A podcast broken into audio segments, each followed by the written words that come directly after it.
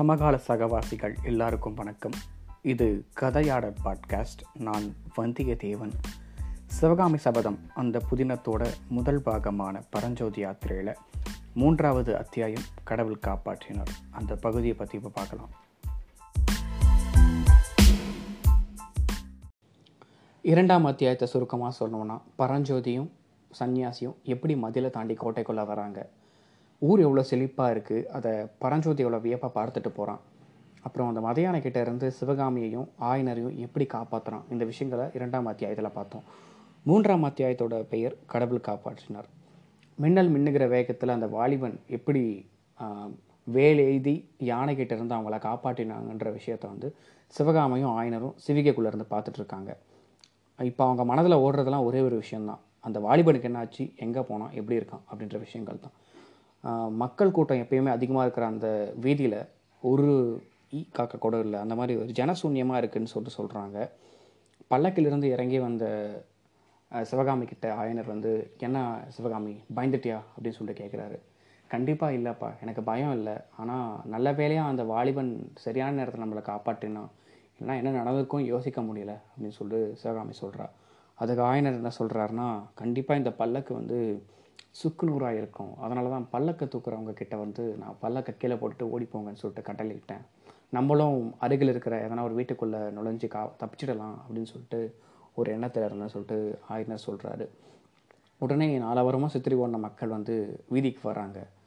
எல்லாரும் யார் இங்கே காப்பாற்றப்பட்டார்கள் அப்படின்னு சொல்லிட்டு பார்க்குறாங்க சிவகாமியும் ஆயிரம் நிற்கிறாங்க காப்பாற்றின வாலிபன் எப்படி இருக்கான்? நல்ல வேலையாக அந்த வாலிபன் வந்து காப்பாற்றினான் கடவுள் தான் வந்து காப்பாற்று கடவுள் உருவத்தில் தான் வாலிபன் வந்து காப்பாற்றிருக்கா அப்படின்னு சொல்லிட்டு நிறைய பேர் பேசிகிட்டே இருக்காங்க. உடனே ஆயனர் என்ன பண்ணுறாருனா யானை கடைசியாக அந்த வேல் எழுதிய இடத்துக்கு போகிறாரு கீழே யானை மிதிப்பட்ட வேல் வந்து நொறுங்கி இருக்குது அங்கேருந்து பக்கத்தில் பார்த்தீங்கன்னா பரஞ்சோதியோட பொருட்கள் இருக்குது அந்த மூட்டை அப்படியே மடித்து சிவிகை பக்கத்தில் வராது கீழே இருக்கிற அந்த நொறுங்கி போன வேலை சிவகாமி கையில் எடுத்து ரொம்ப வியப்பாக பார்க்குறா. என்ன ஒரு ஆபத்து நடந்திருக்கும் அப்படின்னு சொல்லிட்டு. உடனே ஆயனர் சிவகாமிகிட்ட என்ன சொல்கிறாரு சரி சிவகாமி நம்ம இங்கே இருக்கிறதுல ஒரு பிரயோஜனமும் இல்லை. நம்ம கிளம்பலாம்னு சொல்லிட்டு செவிக்கை கிட்ட நடந்து போயிட்டுருக்காங்க. உடனே மக்கள் நகர்றாங்க. கூட்டமாக குதிரைகள் வருது. முன்னாடி ரெண்டு வெண் குதிரைகள் வருது பின்னாடி சில குதிரைகள் வருது. அதற்கு பின்னாடி சில வீரர்கள் ஆயுதம் ஏந்தி வந்துட்டுருக்காங்க. மகேந்திர மகா பல்லவர் வாழ்க திருப்புவன சக்கரவர்த்தி வாழ்க குணபுர மகாராஜா வாழ்க குமார சக்கரவர்த்தி மாமல்லர் வாழ்க அப்படின்ற கோஷங்கள் எல்லாருமே மக்கள் எழுப்புறாங்க. முன்னாடி வந்த வெண்புறவைகளில் இருந்த ரெண்டு பேர் யாருன்னா மகேந்திர சக்கரவர்த்தி மற்றும் அவரோட பையன் நரசிம்ம பல்லவர் ரெண்டு பேரும் அந்த வெண்புறவைகளில் வராங்க பின்னாடி சில குதிரைகள் அதற்கு பின்னாடி சில வீரர்கள் இருக்காங்க. இவங்க வந்த உடனே சிவகாமி கொஞ்சம் நாணத்தோடு அவனுடைய அப்பா பின்னாடி போய் நிற்கிறா. உடனே சக்கரவர்த்தி என்ன கேட்குறாருன்னா என்ன ஆயினரை நான் கேள்விப்பட்டது உண்மைதானா? ரொம்ப கெடுதலான விஷயம் நடந்திருக்கு போலே உங்களுக்கு அப்படின்னு சொல்லிட்டு கேட்குறாரு அதுக்கு ஆயனர் என்ன சொல்கிறாருன்னா ஏகாம்பரரில் எனக்கு எந்த கெடுதலும் நடக்கலை அப்படின்னு அதுக்கு கட்ட சொல்கிறாரு உடனே சக்கரவர்த்தி ஆயனர் பின்னாடி வெட்கத்துடன் நிற்கிற சிவகாமியை பார்த்து என்ன சிவகாமி? உன்னுடைய அரங்கேற்றத்தை முழுசாக நான் பார்க்கலன்ற கோபமா? அப்படின்னு சொல்லி கேட்குறாரு உடனே சிவகாமி ஒரு புன்முருவலிட்டு கீழே திருப்பியும் பூமியை பார்த்துருக்கா. அதுக்கு ஆயினர் என்ன சொல்கிறாருன்னா சிவகாமி அதெல்லாம் தெரிஞ்ச பொண்ணு தான் ஏதோ ஒரு நல்ல பெரிய விஷயம் வந்ததுனால தான் நீங்கள் அந்த அரங்கேற்றத்தை விட்டு இறங் இறங்கி போயிட்டீங்க அப்படின்னு சொல்லிட்டு அவளுக்கு தெரியும் அப்படின்னு சொல்லிட்டு ஆயனர் வந்து அவருக்கு பதில் சொல்கிறாரு உடனே அரசர் என்ன சொல்கிறாருன்னா ஆமாம் ஆயனரே ரொம்ப முக்கியமான விஷயம்தான். உங்ககிட்ட அதை நான் விவ விவரமாக அப்புறம் சொல்கிறேன் ஆனால் நீங்கள் ஊருக்கு கிளம்புறேன்னு கேள்விப்பட்டேன். ஏன் அவ்வளோ வேகமாக கிளம்புறீங்க? அப்படின்னு சொல்லிட்டு சக்கரவர்த்தி கேட்குறாரு அதுக்கு ஆயனர் என்ன சொல்கிறாருன்னா ஆமாம் அரசரே ராத்திரியோடு போய் சேர்ந்தாதான் நாளை காலிலேருந்து என்னுடைய வேலைகளை தொடங்க முடியும் அப்படின்னு சொல்கிறாரு ஆயனர். ஒரு விஷயம் புரியுது என்னென்னா பல்லவர்கள் வந்து சிற்பக்கலையில் ரொம்ப தே கை தேர்ந்திருந்தது காரணம் என்னென்னா அங்கே இருக்கிற சிற்பிகளை வந்து நல்லா அவங்க பார்த்துக்கிட்டு இருந்திருக்காங்க. அதுக்கு சக்கரவர்த்தி என்ன சொல்கிறாருன்னா உன்னோட தெய்வீக சிற்பக்கலையை விட்டுட்டு உன்னால் ஒரு நாள் கூட இருக்க முடியாதா? இன்றைக்கே கிளம்பணுமா? அப்படின்னு சொல்லிட்டு கேட்குறாரு அதுக்கு ஆமாம் பல்லவரே பட்ட பகலை போல் நிலா எரிகிறது. இரவு போய்விடுது. சௌகரியம் அப்படின்னு சொல்லிட்டு ஆயனரவும் சொல்கிறாரு அரசர் என்ன சொல்கிறாருன்னா இரவும் நல்லா தான் இருக்குது நானும் உன் கூட வரணும் தான் ஆசையாக இருக்குது இன்னொரு நாள் வரேன். மாமல்லபுரத்துக்கு அப்படின்னு சொல்லிட்டு சொல்கிறாரு பின்னாடி இருக்கிற வெண்புறவியில் இருந்த நரசிம்மர் குதிரையிலிருந்து லாவகமாக கீழே இறங்கி விழுந்துட்டு அவரோட அப்பா கிட்ட கேட்குறாரு அப்பா யானைக்கிட்டேருந்து இவங்களை காப்பாற்றின அந்த வாலிபனை பற்றி எதுவுமே விசாரிக்கலையா? யார் அவன்? அப்படின்னு சொல்லிட்டு ஆயனர் பார்த்து கேட்குறாரு எங்களுக்கும் தெரியல இளவரசரே. அவன் வந்து மின்னல் வேகத்தில் மறைஞ்சு போயிட்டான்.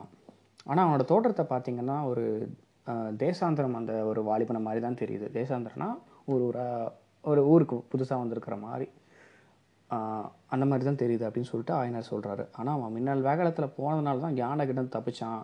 இல்லைன்னா தப்பிச்சிருக்க முடியாது அப்படின்னு சொல்லிட்டு ஆயனர் வந்து சொல்கிறாரு என்ன தான் நரசிம்மர் வந்து ஆயனர்கிட்ட பேசினாலும் அவனுடைய கண்கள் வந்து எல்லாமே சிவகாமி மேலே தான் இருக்குது சிவகாமியும் முன்னாடி குதிரை மேலே உட்காந்துருக்க நரசிம்மரை பார்த்துட்டு இருந்தான். கிட்ட வந்ததுக்கப்புறம் வெக்கத்தில் பூமியை மட்டும் தான் உடனே சிவகாமி பக்கத்தில் இருக்கிற அந்த உடஞ்சி போன வேலை பார்த்துட்டு சிவகாமி என்ன இது? அப்படின்னு சொல்லிட்டு நரசிம்மர் கேட்குறான் அதுக்கு சிவகாமி கீழே இருந்து அந்த உடஞ்சி போன வேலை எடுத்து கொடுக்குறா. ரெண்டு பேரோட மீனி கொஞ்சம் பட்டுடுது போல். ரெண்டு பேரும் டக்குன்னு விலகிடுறாங்க. என்னதான் பெரிய இளவரசனாக இருந்தாலும் தனக்கு பிடித்த மங்கை பக்கத்தில் இருக்கிறப்ப ஒரு சின்ன பதட்டம் ஏற்படுது. அதை அப்படியே மறைச்சிக்கிட்டு ஆயனரே இந்த வேல் தான் உங்களை யானைகிட்ட இருந்து காப்பாற்றினதா அப்படின்னு சொல்லிட்டு கேட்குறான் அதுக்கு ஆயனர் ஆமாம் அப்படின்னு சொல்லிட்டு முடித்த உடனே அவனுடைய அப்பா கிட்ட அப்பா கண்டிப்பாக இந்த வாலிபனை நம்ம வேலுக்கா வேலுடைய உரிமையோட இருக்கிற அந்த வாலிபனை நம்ம கண்டுபிடிச்சே ஆகணும். அவன் இந்த மாதிரி வேலையேதி வீர தீர செயல்களை செய்யலைன்னா நம்ம பல்லவ சாம்ராஜ்யத்தோட ஒரு பெரிய சிற்பியை கண்டிப்பாக நம்ம இழந்திருப்போம் அப்படின்னு சொல்லிட்டு நரசிம்மர் சொல்கிறாரு அதுக்கு உடனே மகேந்திரன் என்ன சொல்கிறாருன்னா சிற்பியை மட்டும் கிடையாது நம்ம பல்லவ சாம்ராஜ்யத்தோட பெரிய கலைவாணியை இழந்திருப்போம் அப்படின்னு சொல்லிட்டு சொல்கிறாரு நம்ம சிவகாமியை. கண்டிப்பாக அந்த வாலிபனை கண்டுபிடிக்கணும்னா ஆனால் இவங்க இப்போ கிளம்பணும் இல்லைப்பா ரொம்ப இருட்டிடுச்சு. இரவோடு அவங்க போய் சேர்ந்தால் தான் அவங்களுடைய ஓய்வு எடுத்துகிட்டு நாளை காலைல அவங்களோட வேலைகளை அவங்க தொடக்க முடியும் அப்படின்னு சொல்லிட்டு அரசர் சொல்கிறாரு உடனே சிவகாமியை பார்த்து குழந்தை உன்னுடைய ஆட்டம் இன்னைக்கு நல்லா இருந்தது ஆனால் என்னோட முழுசாக பார்க்க முடியலன்றது தான் என்னுடைய கவலை. அப்புறம் ஆயனரை பார்த்து ஆயனரே உங்ககிட்ட பேச வேண்டிய விஷயங்கள் நிறைய இருக்குது நான் கொஞ்ச நாள் கழித்து மாமல்லபுரம் வந்துடுறேன். இப்போதைக்கு ஜாக்கிரதையாக ஊர் போய் சேருங்க அப்படின்னு சொல்லிட்டு சொல்கிறாரு அரசர் அங்கே இருக்கிற வரைக்கும் இவங்க ரெண்டு பேரும் பல்லக்கில் ஏறி போக மாட்டாங்கன்னு தெரியும். உடனே அவர் என்ன பண்ணுறாருன்னா ஒரு பின்னாடி இருக்கிற ஒரு வீரரை கூப்பிட்டு இந்த மாதிரி வெளியூர்லேருந்து வந்திருக்கிற பையன் யாராக இருந்தாலும் கண்டுபிடிச்சி இன்றைக்கி இரவோடு வீங்க. நாளைக்கு காலையில் அவனை அரண்மனைக்கு கொண்டு வாங்க. அப்படின்னு சொல்லிட்டு கட்டளையிடுறாரு. இந்த விஷயம் வந்து இருக்கிற எல்லா வீரர்களுக்கும் இந்த விஷயம் போய் சேருது. நரசிம்மரும் மகேந்திரனும் அங்கேருந்து கிளம்புறாங்க. உடனே இவங்க மக சிவகாமியும் ஆயனரும் சிவிகை சிவிகைக்குள்ளே ஏறுறாங்க. காவலர் புடைச்சூழ சிவிகை காஞ்சி கோட்டையின் கீழ்வாசல் நோக்கி சென்றது. இத்துடன் இந்த அத்தியாயமும் முடிந்தது. அடுத்த அத்தியாயத்தில் பார்க்கலாம். இந்த அத்தியாயத்தில் சுருக்கம் என்னென்னா இவங்க சிவிகைக்குள்ளேருந்து பார்த்துட்டு இருக்காங்க. வேல் எழுதி அந்த விஷயங்களை ஊர் மக்கள் பேசுகிறாங்க பின் அரசரும் அவரோட குமாரரும் வராங்க. அவங்க இவங்களை கொஞ்சம் நலன் விசாரித்து வழி அனுப்புறது மட்டும்தான் இந்த அத்தியாயத்தில் பார்த்துருக்கோம். ஸோ முடிஞ்சிச்சு.